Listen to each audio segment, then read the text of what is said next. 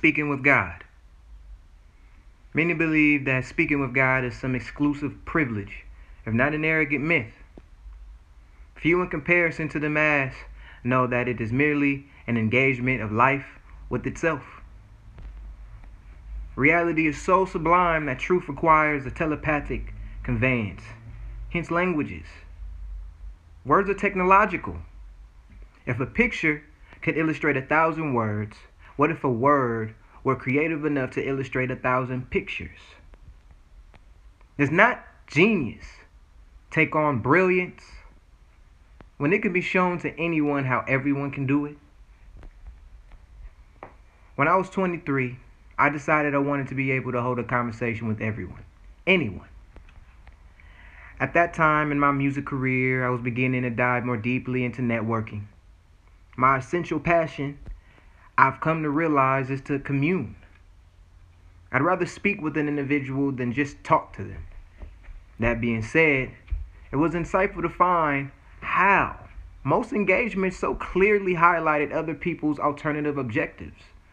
For while it's the harmony for me, when it comes to collaborating with any and anything, I found it oft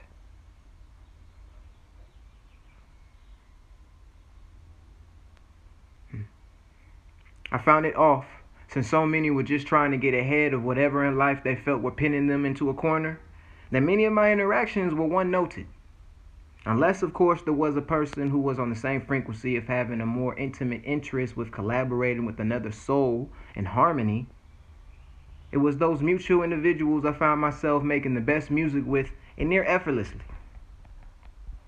I had already to a degree developed my own style of engaging with others generally, because I had already spoken with so many kinds of people prior to homelessness.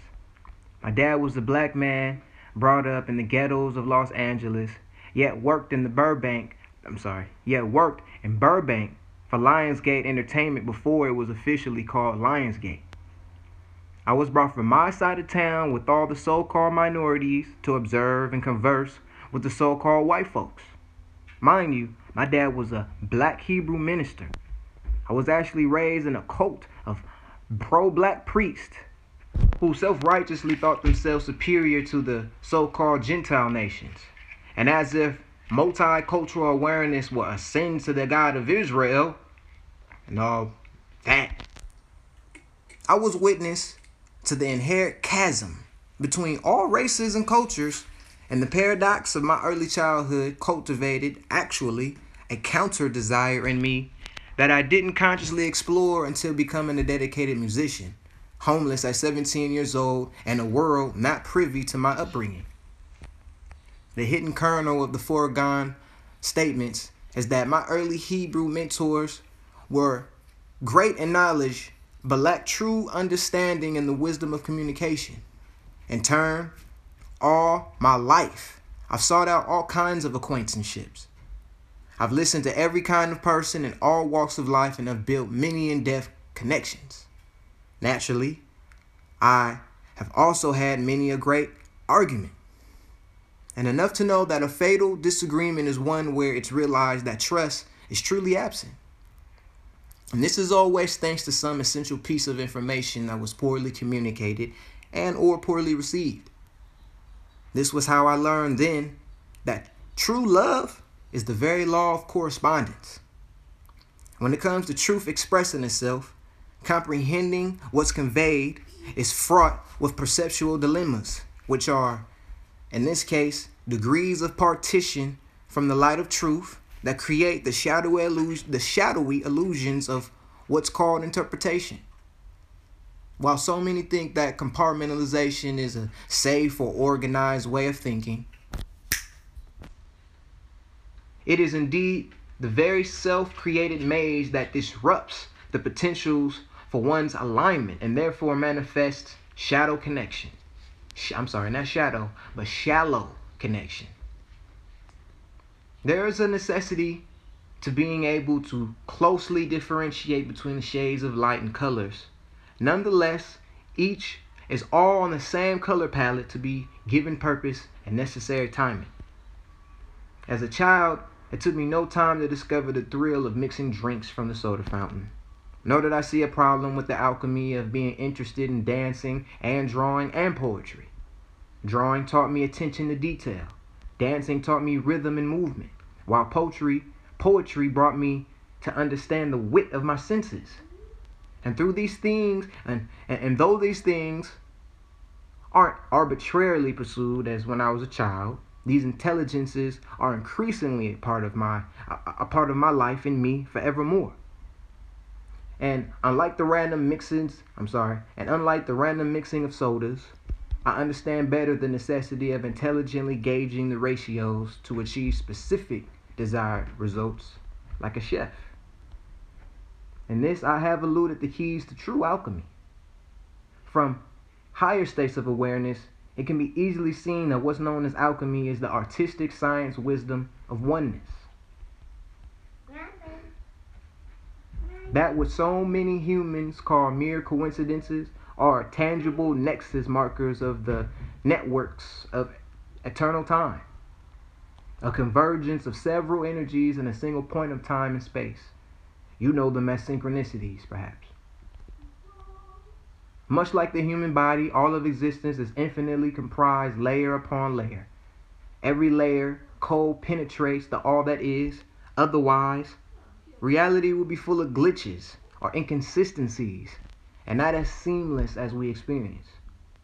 Regardless of why, so-called coincidence is the result of a multiversal lapse in natural, natural circumstances.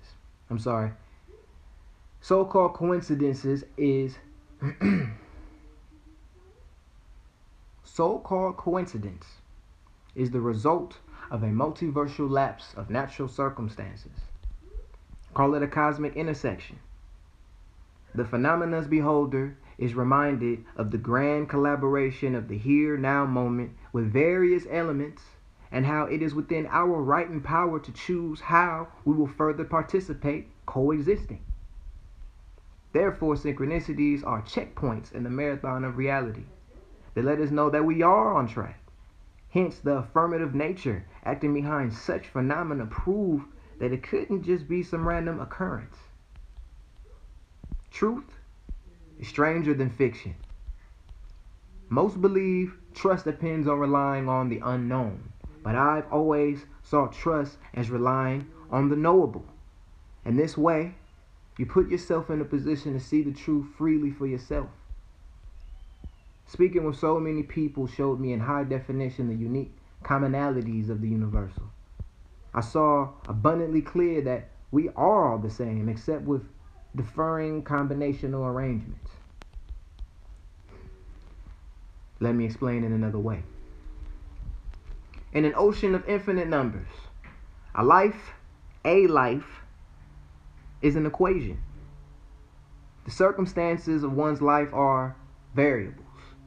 An individual's growth is always the potential, but it's in discovering and applying the proper formula that any solution can be brought about. So as we grow, we play with diverse circumstances, learning to bring about better outcomes through finding solutions,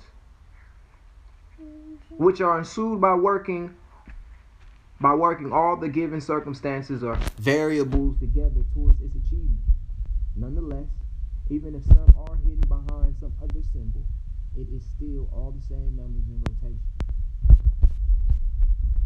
And even a lie is designed to hide some fact, meaning that in its informational coding lies some of the truth concealed and bound by some misperception, misinterpretation.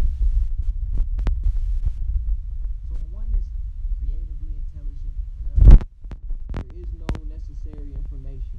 There is no necessary information kept from him or her at any given time space. Welcome to eternity. When I was younger, I learned to pray thanks before a meal from my dad. Later in life, I found it necessary to apply thankfulness after a meal. I learned later how every day should and would be revered with unending thanks, but there's too much to be thankful of to be thankful of it. So to live in a state of gratitude must be sufficient to accommodate all the un, all the non-uttered thank yous. So then I had to develop for myself a resourceful state of psychological energy or acknowledgments designed to be able, I mean, to be both accepting of and productive with what is, while refraining from judging or complaining. Yes, this requires self-control. The discipline could be called mindfulness, but there is an even deeper thoroughness to being present. True happiness is found in the presence, afforded by willing to nurture the best for all concerned, coupled with wisely looking before you leap. Honesty is quite intelligent. I do not promote wishful or even so-called positive thinking. I assert affirmative thought and constructive thinking. I do not ascribe to any heroism or self-righteousness. I merely behold and affirm the uprightness of reality. For this is what Christ is. Be present, for here is your ever genuine self. Remember the past, but don't hold on to it. Hold beyond. And trust that everyone may continue, I'm sorry, and trust that everyone may continue to grow and expand freely. Those with eyes, let them see with pristine precision. With pristine precision and perception and untamed clairvoyance. By the glory of God's unending love, I am yours truly, the message.